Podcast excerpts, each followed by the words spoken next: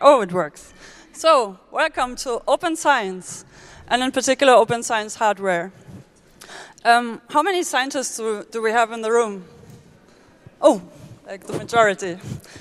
Um, how familiar are you with the topic open science? You're aware of the importance of open science, I guess that's why you're here. And we're all visitors to Republica, so we are, know the relevance of the topic. Um, we are very happy to have four um, excellent panelists today on the stage um, to discuss open access, open science, open science hardware together. And that is um, Thomas Hervé Mboa, for once from Cameroon. Can you?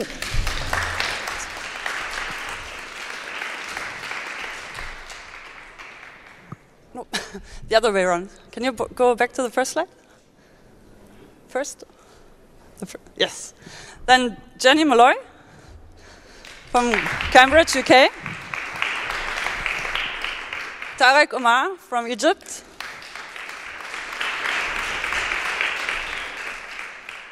And as a local representative, Lucy Patterson from, the, from Berlin.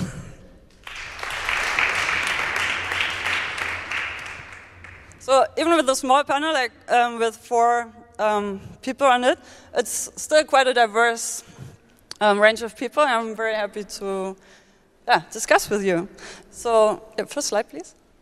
So let's start with Thomas. Can you please tell us what you do and why you do it?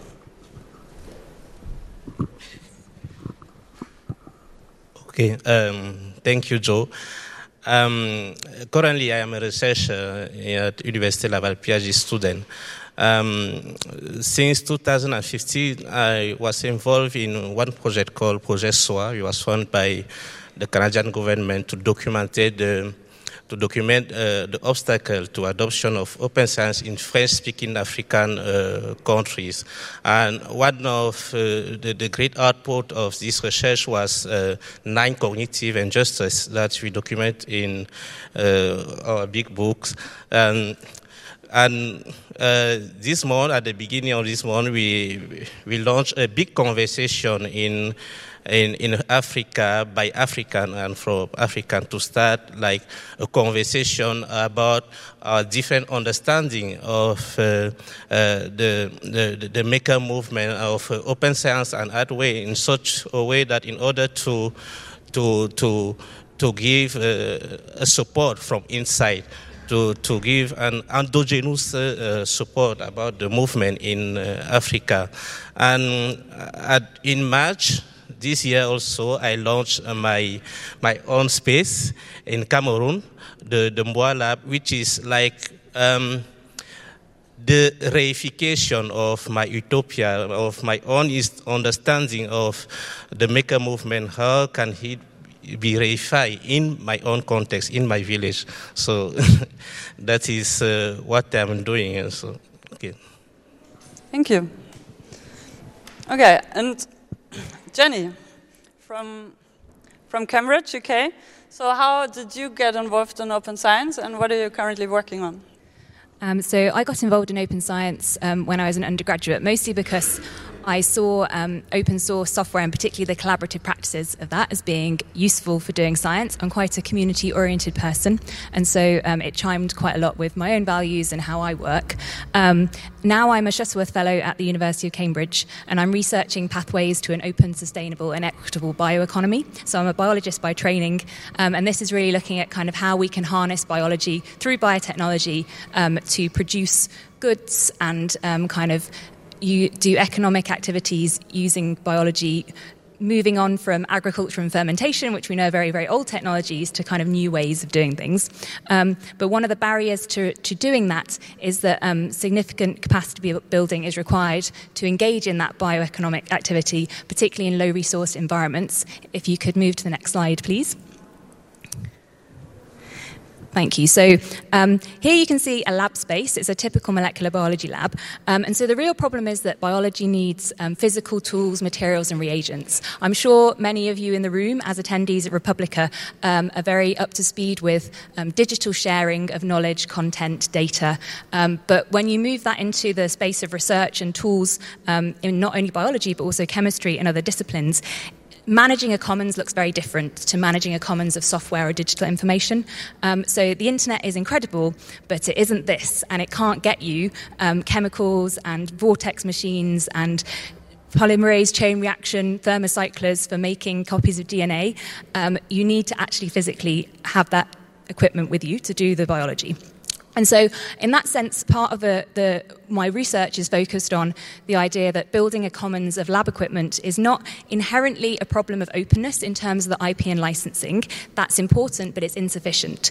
Um, and actually, we have a growing pipeline of off patent equipment, tools, um, biological reagents, and also born open designs from organizations like um, Open Plant, who I have um, worked for for three or so years, which is an, a UK op- uh, synthetic biology research centre creating open tools for genetically engineering plants. Um, so the openness is insufficient because it doesn't solve the problem of actually having the thing in front of you. And so part of my research is addressing how do we make these open tools actually accessible and useful in the context of doing science. And this brings in a whole host of complexities around infrastructure, logistics, politics, commercial markets. Um, and that's the context in which we have to build this commons. And so I'm interested in, in those types of questions. Um, but that's not to say that intellectual property isn't important. And one other major kind of point that I'd like to bring to the table is really how do we position openness as a strategic choice for delivering the outcome of science that we want to see. And I, uh, coming from well within an ivory tower, I see that the conversation just often doesn't include openness in that sense. And so I really want to shift the narrative, um, particularly within institutions that can sometimes view patent protection as an outcome and some, an achievement and something to be celebrated in its own right. Um, and so this relies, I think, on a community that are open to hack- hacking the ivory tower from within and outside, and also sometimes demonstrating that the ivory tower doesn't need to be hacked and we can just kind of do this stuff anyway. Um, and so the Gathering for Open Science Hardware is uh, one such event that gathers that sort of community, um, and I've been a co organizer of that since 2015. Um, and we have over 350 researchers, technologists, engineers, policymakers on our forum. Um, and we meet once a year in person. This year, we're going to Shenzhen in October. Um, and so we developed a roadmap collaboratively with over 100 community contributors um, to make open hardware ubiquitous in science by 2025. You can check it out on the website. Um, and we aim to learn as much as we can about the community, support the community, and scale um, the number and diversity of that community of people developing and using open science hardware and its global distribution. And I guess just to finish, kind of the, the goal of a lot of the projects that I'm involved in, and particularly I would say the GOSH the gathering and the roadmap is to try and move science towards communal, accessible, collaborative practices and away from some of the more kind of um, proprietary and individualistic practices that we see now and demonstrate in what context that can have a really positive impact um, on the economy, on society. Um, I'll end with that. Thank you very much. And now Tarek from Egypt. You're the founder of the Cairo Hackerspace. You're coming from the other direction. We're merging science and the hacker movement here. And you're also very welcome to visit us at the uh, Makerspace just outside. But um, especially with the um, context in Egypt and your experience as a hacker and maker, how do you relate to science? How did you find the scientific community, and how do you think um, it can benefit from the hacker movement? Uh, first, I'm I'm uh, I'm not a scientist. Uh, I'm a software engineer. And uh, since 2009, when we founded Cairo Hackerspace, uh, our goal and our mission, I guess, was to teach people in Egypt and, and different cities in Egypt about what is a hackerspace, and we wanted them to uh, start hackerspaces because we saw that it makes sense in, in that region uh, because of economical problems or or, uh, or or other problems that maybe I don't know about, uh, and and sharing knowledge and the openness of a hackerspace would make sense in education uh, of all, all its, its levels. So, uh, and then we started doing the, the Maker Express, uh, and we made a road trip uh, to start uh, expand and, and reach areas in Egypt that uh, we never visited before. They never heard about this stuff before. Uh, since that time, during that time, since 2009, we uh, we try to make impact in education, uh, and we try to make impact with undergrad students uh, to make them do better projects uh, and and be more efficient and be more creative and convince them about the openness and the share of the knowledge so they can come up with uh, better projects or better ideas or, or real real effective uh, innovations. Uh, then uh, last year we, we we saw that there is an area uh, that was we, we, see it's it's very good in Egypt, but it still needs impact, which is uh, science uh, or, or research in general, like technical research. Uh, I'm talking from a perspective of what you would you do in a makerspace or a hackerspace. So uh, we, we decided to make to see. I mean, none of us is is a scientist or a researcher. Uh, but but we would try. We are trying right now still to see what is the problems or or how to fix it or how to make the research uh, whether it's in the university or outside the institution, uh, more effective and, and, and, and actually happen and, and reach everywhere in the world and people can benefit from. Uh, uh so we are trying to make the hackerspace uh, as we make it more friendly to little kids and make it more uh, habitable and enough space for college students, we want to also give the opportunity and the chance to the, the, the, community, the research and the science community to start their own community inside the hackerspace, not Cairo hackerspace, science hackerspace, or start a hackerspace with this mentality to do research uh, in this space. Uh, how we started it right now, we are trying to uh, uh, get the, the, the basic the basic tools and uh, that we can put our hands on, whether we build it ourselves or uh, we take a different uh, approach of not building it from scratch, but maybe try to find it cheap on eBay, broken, try to fix it, or even uh, reverse engineered. So this is a little bit of hacking and maybe break some uh, IP rules or patents or whatever. But uh, we are taking it from our approach about we want to make this research happen, and uh, we don't really take care of these rules from in my country. So till till uh, till they have this stuff like the patent and stuff uh, to really respect it in the laws, uh, maybe we can just get something out by that time. So yeah, that's that's uh, what we are doing right now uh, regarding this, uh, and and we hope it will make impact. We we haven't started yet. It's planned to the lab to open in the next month, starting with basic tools and components for Uh, robotics and uh, artificial intelligence research, all the rig uh, and the tools that's needed for that. And we are looking to collaborate with the people who have the needs to try to fix these problems and, and try to work together to build or, or hack or reverse engineer the tools that's needed in the space. Okay, thank you very much. And now let's go to the Berlin context, since this is an, originally a Berlin conference.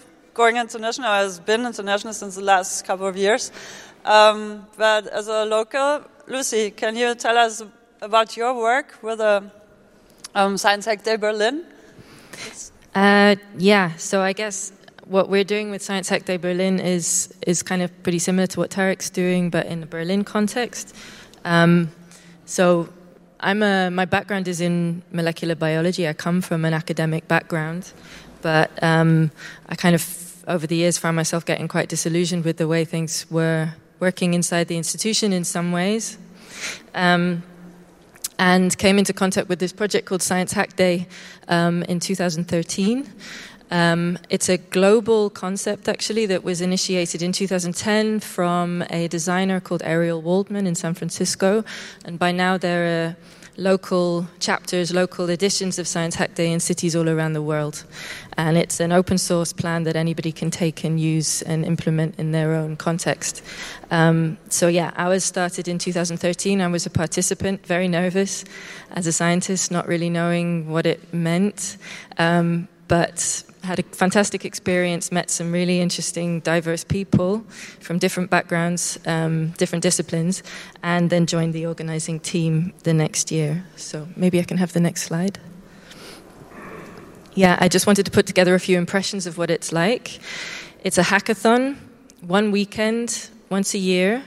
We've had five editions so far. We bring together around about 80 people, and they're um, scientists of different disciplines, designers, developers, artists, and anyone who's kind of enthusiastic about science, making things, rapid prototyping, drinking club mate, and um, yeah, staying up late.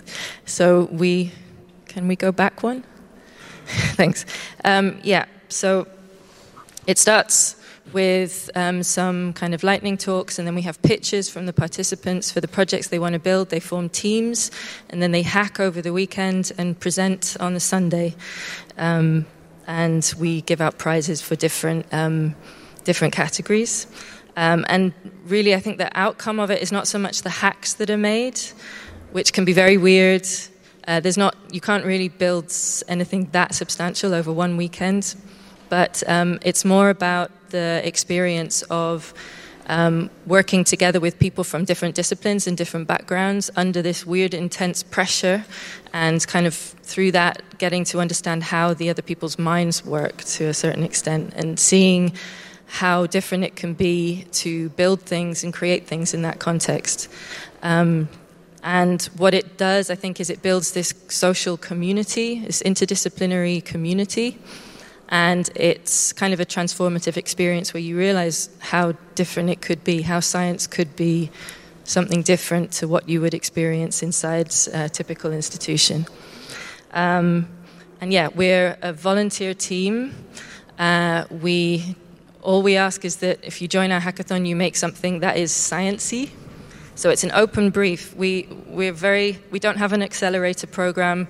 We're not going to like kind of kick off some new startups through this thing. We really um, very consciously kind of hold an open space for like you to express yourself, to kind of do weird um, things or things that don't necessarily have commercial value. So there's we have space for artistic hacks, for critical hacks, for random stuff, um, but also for civic projects, projects like that um, maybe open source uh, hardware, like we're talking about here, um, and also kind of frugal practices, doing science in a different way and for different motivations and different challenges than you would do inside an institution.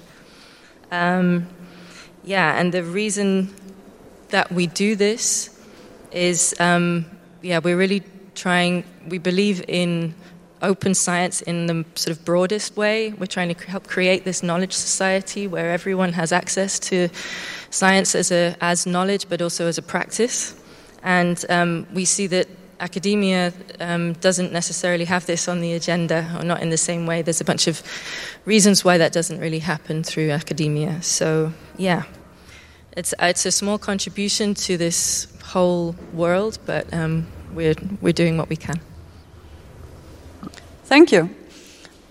And now, yeah if we keep up the slides, um, also as an inspiration and as a reference to what um, each of the panelists just um, introduced about or spoke about their work, um, can we now have a brief, maybe um, reflection on what's the key challenges, but also the key opportunities that you see in your respective work, and maybe also um, trying to refer to, to the question: what can both communities learn from each other what's what is the common ground between the hacker movement and the scientific community?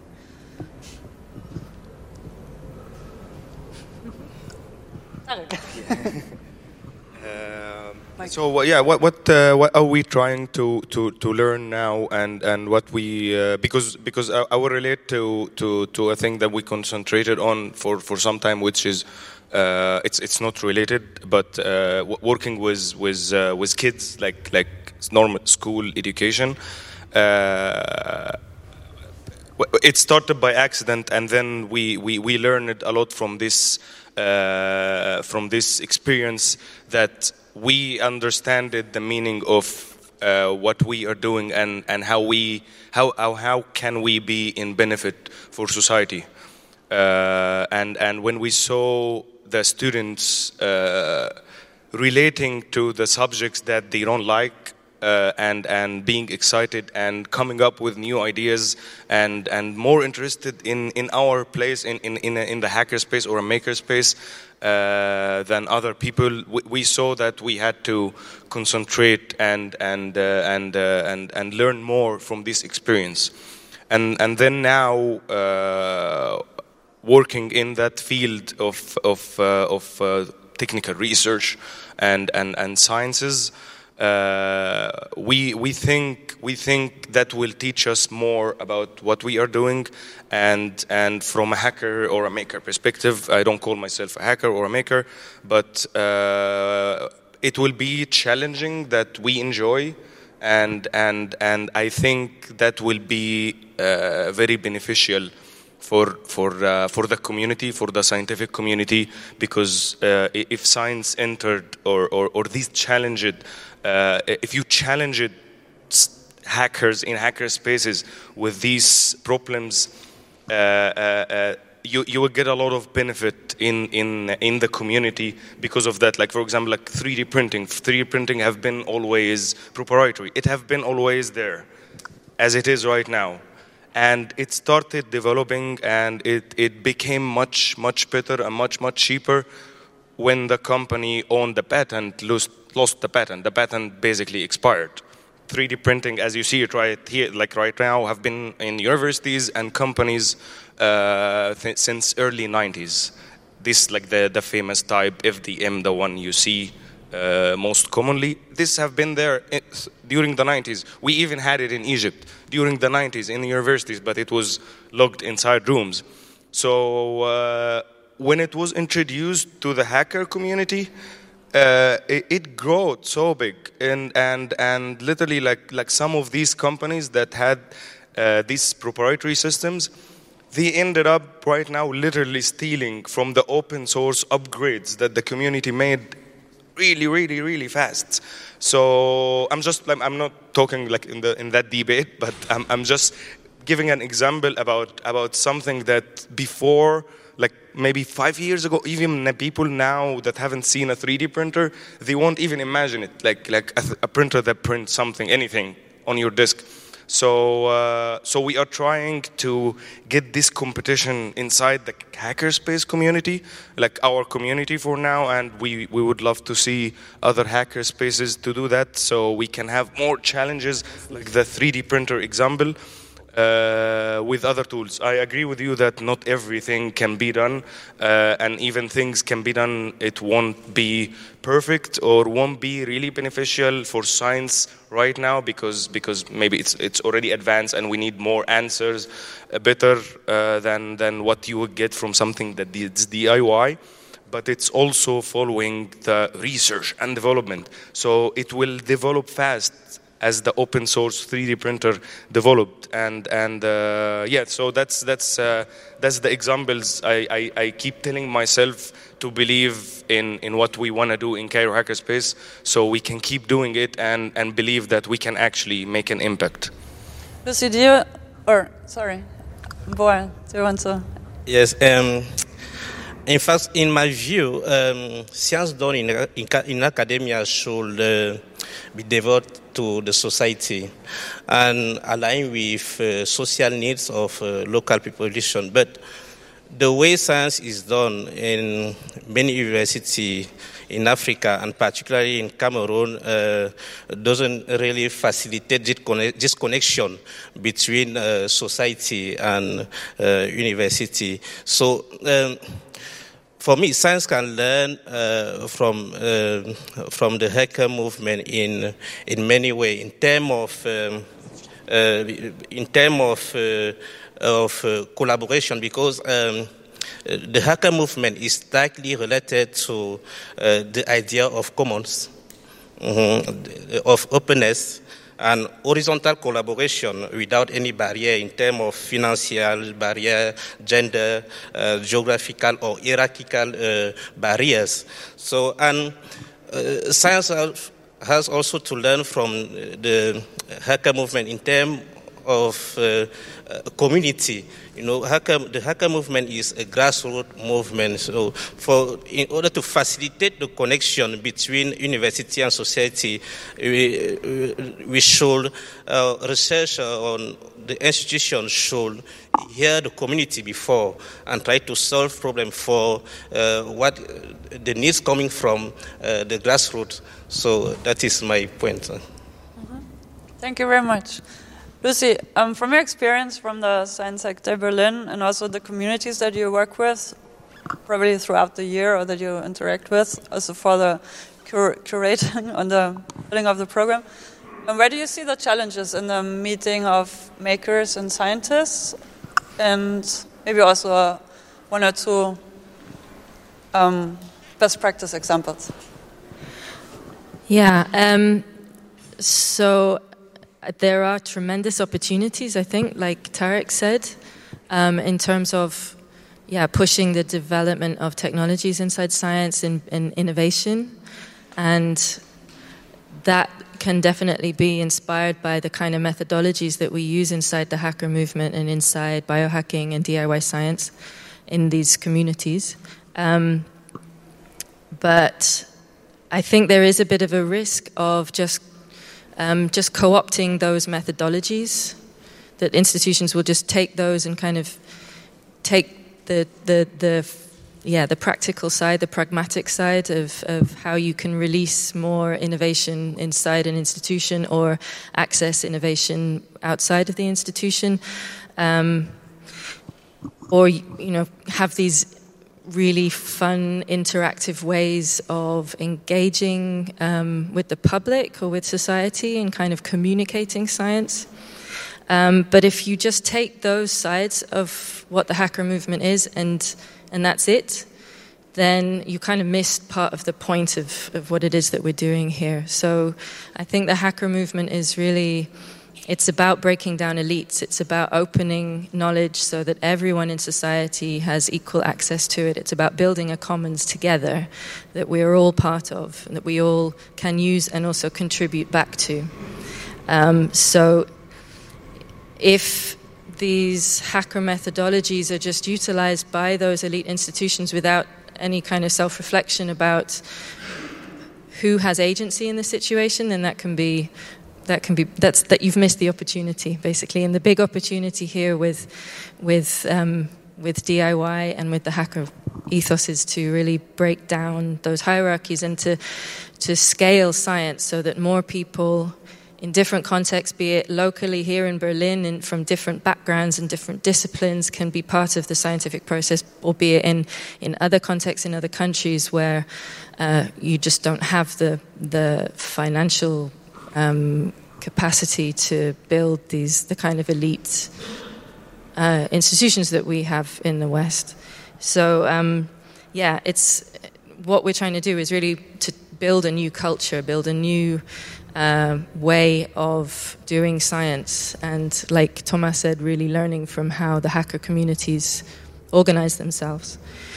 So yeah, that's that's what I'd have to say. Oh, you wanted some specific examples? Oh, that's uh, yeah. You can also take that later. That's fine. Um, as a last question before we opening up for the audience also to pose questions and engage in the discussion, maybe um, to you, Jenny.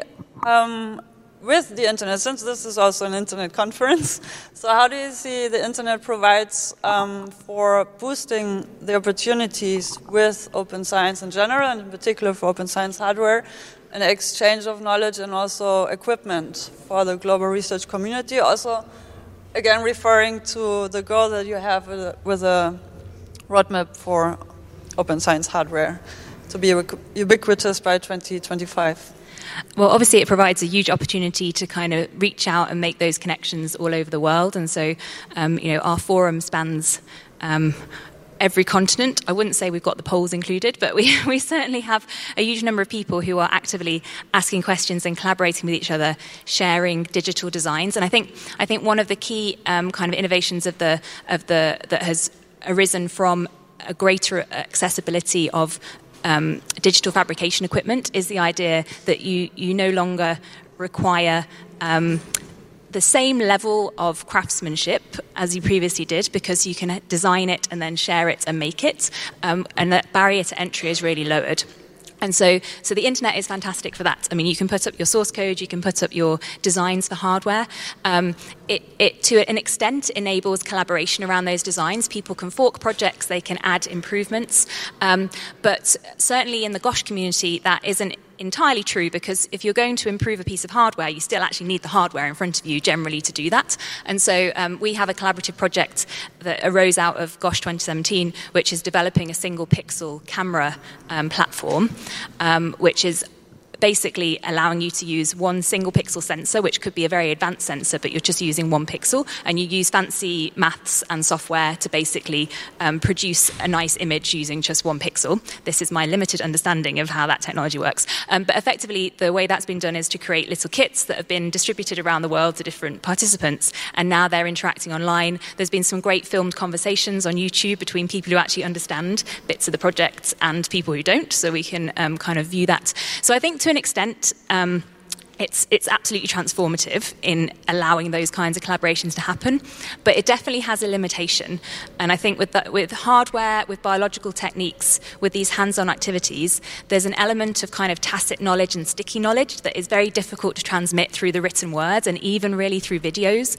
Um, and so I feel like spaces that Tarek and Thomas and Lucy are creating, those kind of in person communities of practice, are still very much necessary when we're talking about lab tools and equipment. And that's the reason that we continue to have in person meetings around open science hardware, and it's not just a digital community. And I mean, in person meetings are fantastic for other reasons, for kind of, you know, forming social bonds and meeting people. Food. Fantastic food. Um, but I think, I think that that's another divide. And I, am fascinated at this kind of um, evolution of um, at the transition between digital and physical, because we see it happening with 3D printing, but we also see it happening in biology. The transmission of DNA sequencing and uh, or DNA sequences and the growing capacity to synthesize DNA, to write DNA as well as read it, means that you know in the future um, you will be able to ship to send a DNA sequence by email, and someone can effectively print it out at the other end. That's happening slowly, um, and so in, in both contexts, there's this kind of yeah, digital to physical cool stuff happening, but yet it still does require that physical element. Um, so, so, yes, transformative, but it does have its limitations in this context. Are there aspects to add from the panel to this particular question at this point? Otherwise, let's um, open up for you guys. Do you have um, specific questions that you want to ask, or also unspecific questions for that matter? Please join us. Oh, Frank.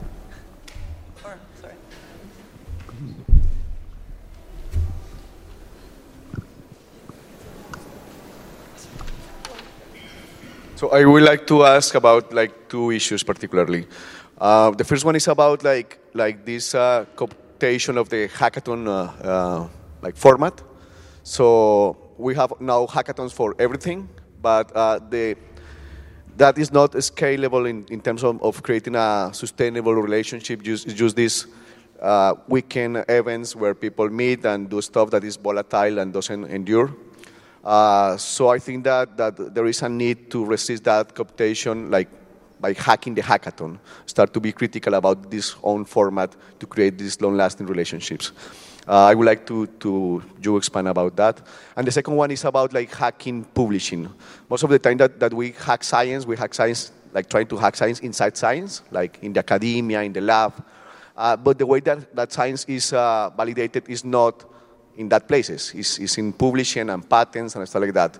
So what could be like the, the step that connects this hacking science inside, inside uh, academy and labs to um, hacking publishing and the places where the science is validated outside academia?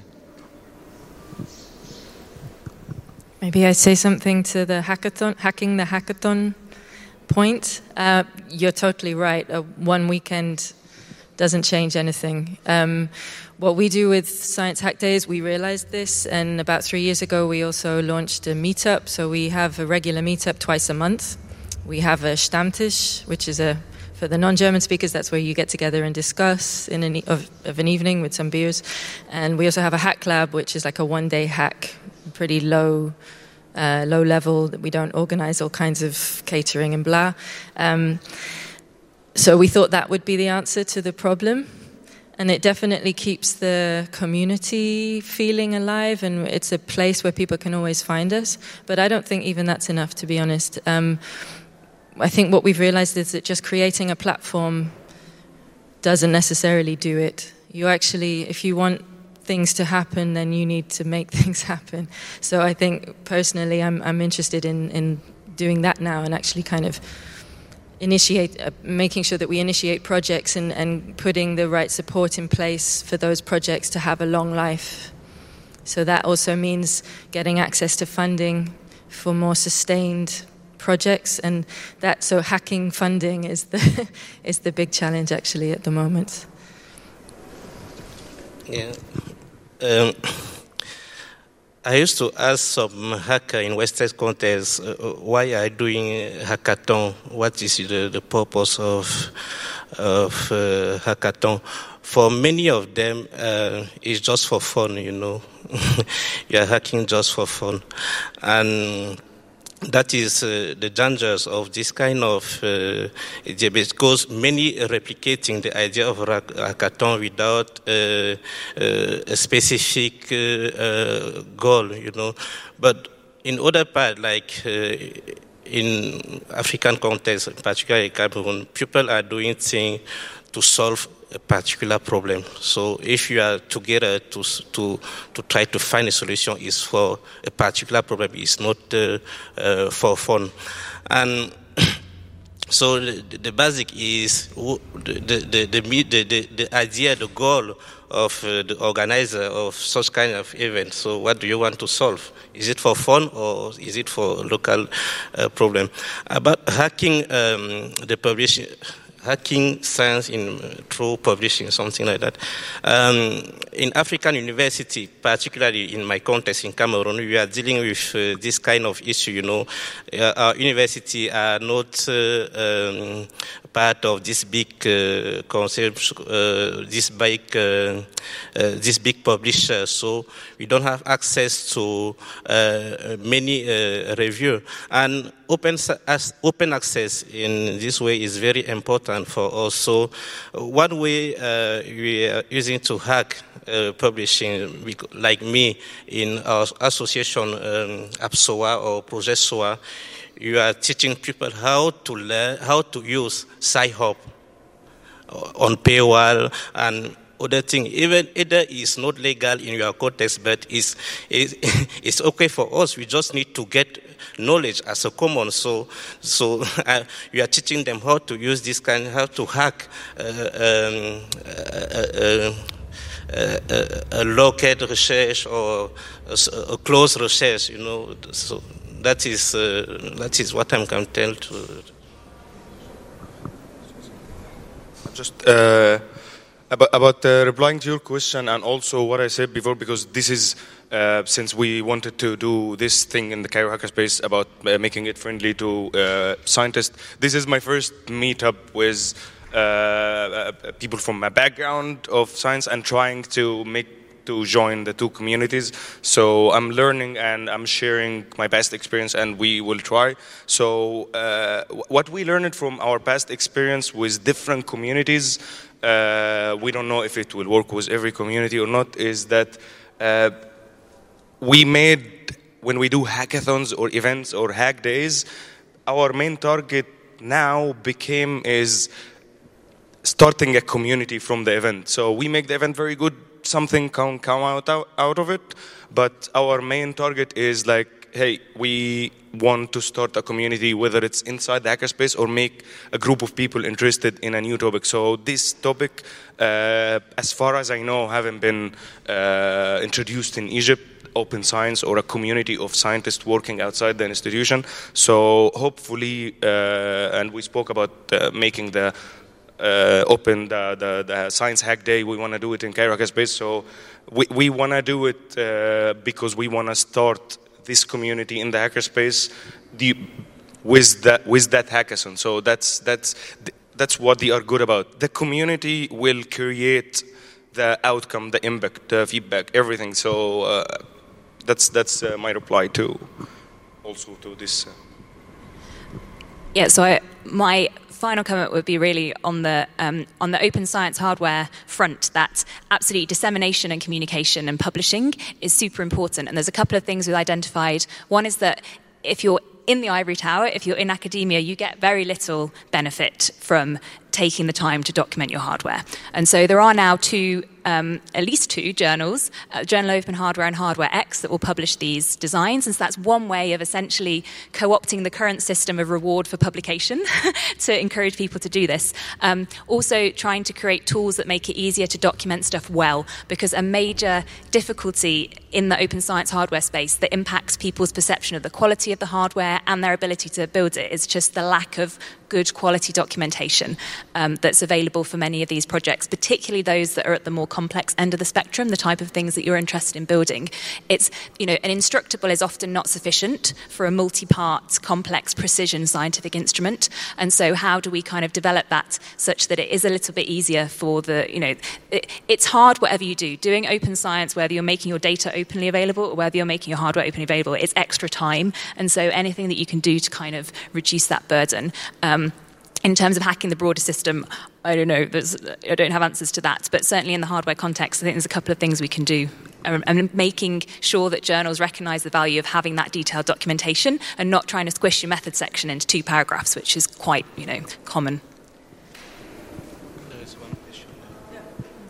Um, yeah, thank you all for your input and uh, really enjoy the conversation. Actually, my question was related to exactly what you were just speaking about because I've had uh, the privilege of being in many different maker spaces, hacker spaces, where a lot of it was about you know digital fabrication and other things, but I'd never seen a, uh, science, uh, an open science lab, and I was thinking mainly about the hardware and about the challenges uh, we face in our community with our with our makerspace in, in, in Egypt and how at one point the equipment got so expensive, but with a lot of open source designs, people started making their own 3D printers, much more practical. And so when I'm thinking on the science sense, I see this picture behind us and I'm like, wow, I mean, is this what's required? Or maybe not required, but is this a goal? Is it, I mean, can you actually hack the hardware needed, this equipment that you were just talking about right now? It seems uh, even more challenging in this sense, and I wonder if you have anything to say about that. Um, so I don't think it's any coincidence that three out of four of, well, actually, four out of five of us, I should say, have a background in biology because actually the stuff we use is often quite simple. Not, you know, there are very fancy imaging techniques, microscopes, etc., etc. But your workaday molecular biology lab, most of that stuff basically picks up small amounts of liquid and dispenses it again, or heats stuff up and cools stuff down in particular ways. Now, that stuff is not complicated, but it's super expensive for no real technical reason. Um, and so there is obviously not everything um, is a DIY, you know, is, is, is going to be accessible, and obviously depends on kind of the quality of fabrication equipment that you have and your ability to calibrate things. Um, but there's a lot of stuff, particularly in biology context, that can be done, and I think that's why there's such a lot of interest in this kind of DIY bio, DIY bio biohacking because just the, the differential between what you can create for quite cheap on the DIY front and what it costs to actually buy it is quite huge. And also, I think biologists, this is like a whole new world for us. So, physicists and engineers, you tinker all the time. It's kind of like built in. Whereas biologists, you pick stuff out of a catalogue and then you kind of work with it often, at least in a context where you have the money to do that. And so, I think, particularly in terms of that earlier question of what can makers and scientists get from each other, I think just that lack of fear of technology and just kind of using what's available and actually just making something and adapting it. Because you can do better science if you can design your equipment to fit your experiment rather than kind of fitting your experiment to the equipment that you happen to have lying around you. And so I think that kind of element is quite important. Um, so there's definitely limitations on what you can do. I don't know anyone that's building an electron microscope from scratch, for example, but there's a whole bunch of stuff So we, I didn't really answer Joe's question about my inspiration for getting involved in this area. My PhD was on um, control of mosquitoes, and we used to have um, mosquitoes that we had to feed on um, sheep's blood and we had to heat the blood up to 37 degrees C because that's the temperature of a human and they love biting humans. So all this machine did was heat to 37 degrees C. It didn't even have a temperature dial.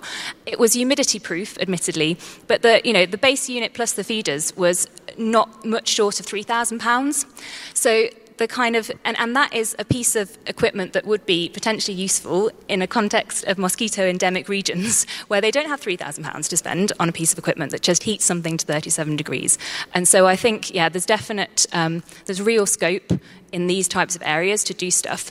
Um, and, and, you know, as long as you think through the testing and the calibration, you can get some really high quality results and then share that data so that other people can trust that the instrument actually works. And again, that's the kind of documentation problem. People will make stuff, but it won't be um, tested against the commercial alternative or kind of have all of the data in the paper that would enable, enable you as a scientist to say, is this good enough for my experiment? And be able to make that judgment. Um, I would like to ask you guys in the audience, what's your personal experience with open science, and do you have experiences that relate to what was presented here? Or also, do you have other questions to the panelists? But please engage with us. That's the whole point in the panel discussion.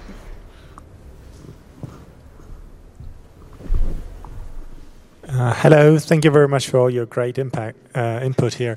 Um, I have to start my, my comment with a disclaimer. I'm working in a library.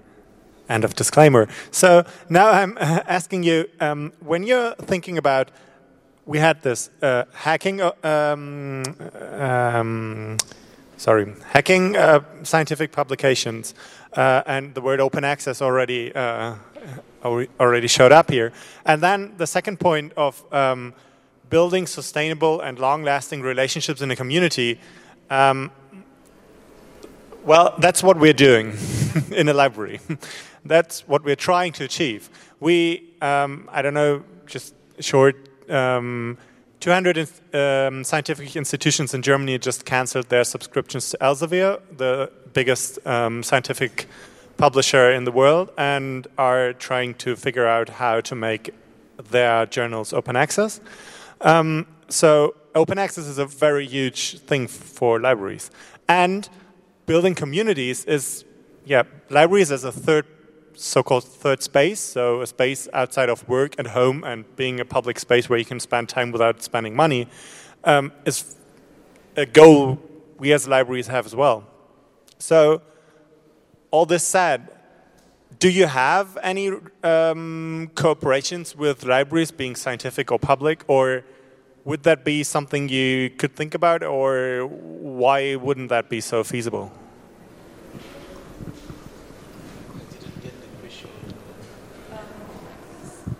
I could say something to it. Maybe you. um, I'm ill-equipped because I have a vague anecdote, but I, I think maybe in the US there is, uh, at least in some parts, a strategy where they combine makerspaces with libraries. Um, Yes, Jenny's nodding. That's Good. basically what I was going to say as well. That certainly at a kind of the makerspace level that is happening. So I could certainly see if you if you have that program going. I mean, why not integrate some of the science aspects into it as well? Yeah, I think really, if we look ahead to the future, we should have, if, if science is a commons that everyone has access to, then it could be something that's provided at a municipal level. And then what kind of infrastructure would you fit that into? Um, and I think libraries are are really like you could think about different ways of doing it. Like one argument would be that universities are more open to communities, and universities provide these kinds of facilities. But I think libraries are also a really good potential option for like providing access to these kinds of equipment. This kind of yeah. I'm not sure that I, I got your I got your question very very well, but. Um, for me, uh, libraries is a very important part to to hack uh, uh, science in, in, university because the first problem about scientific publication is also to decolonize the minds of researchers. You know, many researchers, particularly in, in, in the, the, field of uh, biology or hard science, uh, uh, really like to to publish in journal with uh, higher impact factor. So this this uh, this, this parameter is embedded in in in their mind. And you know, as a former biochemist, because I have a background in biochemistry, uh, in our universities, like when you want to publish a paper, you have to publish either, either in Nature or in Elsevier. So, but now things don't work like that. So, library have to to train. Um, to train uh, researchers about these new trends of scholarly communication. But librarians have a very big uh, barrier, institutional barrier also, because you can promote open access, but institutional uh, still remain um, very traditional you know, and the, the very big support you need is from your institution. Institution can write a policy, uh, um, a policy uh, uh, which can facilitate uh, research to, to, to, to, to publish on on this kind of platform or to follow your training or your courses about uh, uh, scholarly communication.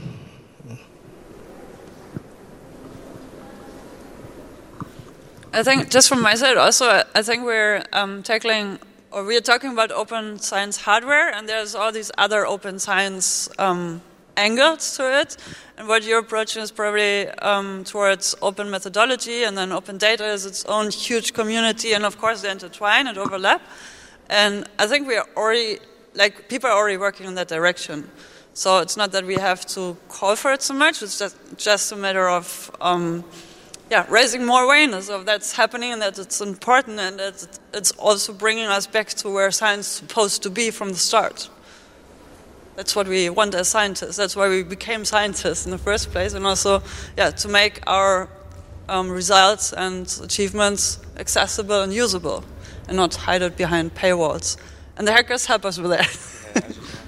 I just want to add something about related to the hardware. Like like uh, many libraries now have maker spaces and uh, it's a good opportunity because uh, one of the challenges to start a maker a maker space or a hacker space uh, whether it's like general like Cairo hackerspace or specifically for science uh, one of the many challenges is finding the the place itself, the space itself, and the rent, and so many things. So I see the libraries can be a very good potential in in in, in having something like a, an open science maker space, uh, also in the cities or countries that they are available in many neighborhoods or or closer to people and already it will be maybe get funding or something like that. It will be easier for that uh, place. Uh, it will also be good if it works as like a community driven uh, which I, I, mean I don't know. I'm not saying it is or it's not. Uh, in the US right now most libraries have maker program uh, mostly it's targeted for, for school students and summer camps, uh, but they have the machines, they have the tools. So I think it would be a good idea to also involve uh, science, open science hardware when we have the big library of how to build the hardware and uh, to, to, to, to, do that. Maybe that, that, that actually is a good idea. It would be a very good opportunity uh, to, to do that in, in an open space like a library. Can, can we go back a few slides at this point? And meanwhile, um, do you have comments, other questions? We have time for one or two more.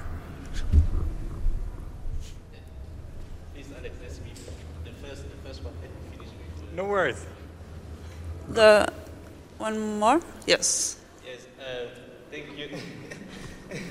Thank, uh, thank, you very much for your question because if you are looking at this logo, uh, Lab is my the reification of my utopia. You know, I cannot dissociate library to the maker movement. That is why in my logo, as you can see, the book is there in this side and related to electronic and the community near all age. So it's just my comments.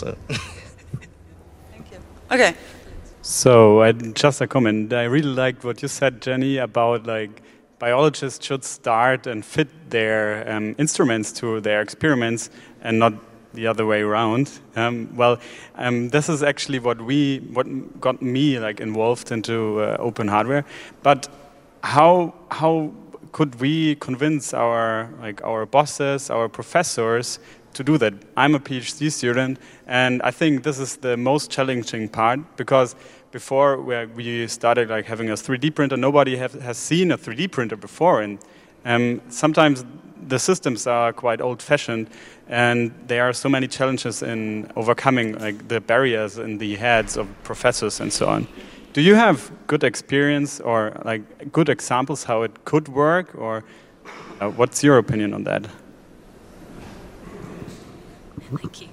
Um, so I think demonstration is probably the way to go, which is not that handy if you want to make the case for getting the 3D printer in the first place. Um, but I, so I don't, I don't have specific experience of bringing around a single professor who was really thinking this is not a good idea, and then and then it suddenly was. But certainly, um, I think it's it's slow progress to um, persuade people that you can do stuff that's valuable with these types of things. And I think I think often that's a tension between the maker movement and the scientific angle is that it's kind of if it's viewed as being DIY, open source, 3D printed, it's there's a kind of there's a perception often, um, and maybe it's a generational thing, maybe it's an academic versus outside of academia thing. I don't know, but for cer- certain individuals, it's certainly viewed as being not as good, and so you kind of have to work doubly as hard to show that what you've created is both useful to your experiment and is in fact, if not you know, is equal to, or at least you can show that it's good enough for what you're trying to do scientifically. Um, what we found when 3D printers have been used by biologists is that a lot of the time they're um, adapting bits of lab kit as a first off, so kind of building connectors to, to add different imaging um, systems to microscopes, for example, is a very common usage. And uh, yeah, connecting different types, different ways of moving their biology through the pipeline, introducing automation, and I think just you know the, there are things you can point to whereby having this attitude and um, approach brings a lot of time saving measures. So, PIs often think in terms of funding and money and publications. And so, anything that you can do to say, well, this will save me however many hours a week pipetting if we have this open source pipetting robot, for example, or that, you know, now I can automate my slide imaging by moving them around. That's at least going to save me two hours a week where I could be doing other science. And I think a lot of the, a lot of the kind of, um, positive response from, from biologists in particular, I just speak to that because I know them best, um, is, is this the automation side is really exciting because a lot of it is very manual work. Um, and there's no real scientific reason why that should be a human if you can get a machine that does it as well. It frees you up to actually do the thinking part and the experimental design and the data analysis. Um, and so, yeah, I guess I guess my my answer is numbers. If you can work out how long you're spending a week doing something and say, well, this will save me X amount of time, but you always have to weigh up against it's kind of like the programmer's dilemma. Do I kind of do this and make a program that will automate it, but the program's going to take me two days to write, or do I just do the thing anyway? If you're a biologist, doing it will almost certainly mean Excel. So, but there's that kind of it's it's always there's a pragmatism aspect as well. That you know if it's if you're building something because you enjoy building something and it's going to take you ages and you're going to get a marginal benefit at the end, then that's really difficult to sell to somebody that's managing you. Um, so I'm not sure if that's helping, but yeah, just just kind of thinking through the benefits to your own work and expressing those. Um, but ultimately, there is it, it's it. This happens across the, science, the kind of open science movement as well, and commonly comes up um, in conversation about your, if you, particularly if you're a PhD student, academia is set up such that you your PI often has pretty much absolute power over what happens in their labs, um, and so yeah, there there probably comes a point where you can't argue any further. Sometimes people will then just do it anyway um, and sort of demonstrate the results afterwards. So we basically just have to wait until the PIs are um, biomakers themselves, right? well, that would be the conversion would be the ultimate route, yeah. But I think, I mean, if you can do it and and just demonstrate that it's useful for your work. Um, I'd say I don't have any tips if you don't actually have the tools to do things, but you can point to other projects. I mean, there's some cool stuff out there that's been beneficial.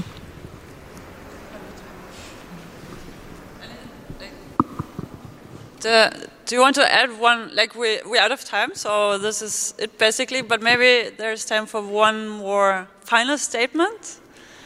Do you, like what's uh, what's the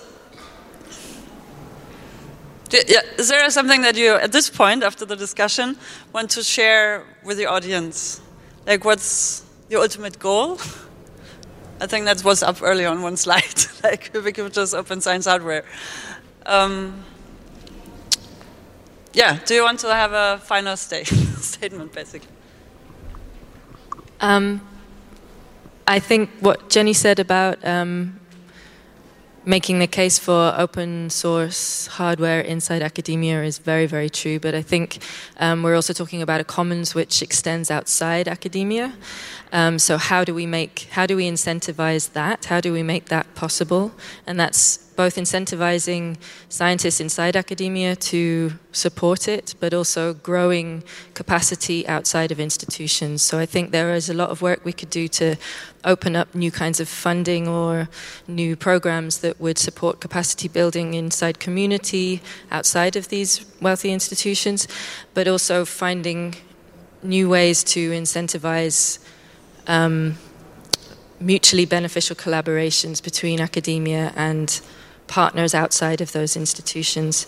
And the way that science is evaluated and funded at the moment in these institutions really doesn't make that possible. So this would be about maybe if you want to build collaborations, then they really need to be eye level partnerships. So we need to have new funding mechanisms that allow co design of research and support the growth of the, the capacity of those communities outside of those institutions.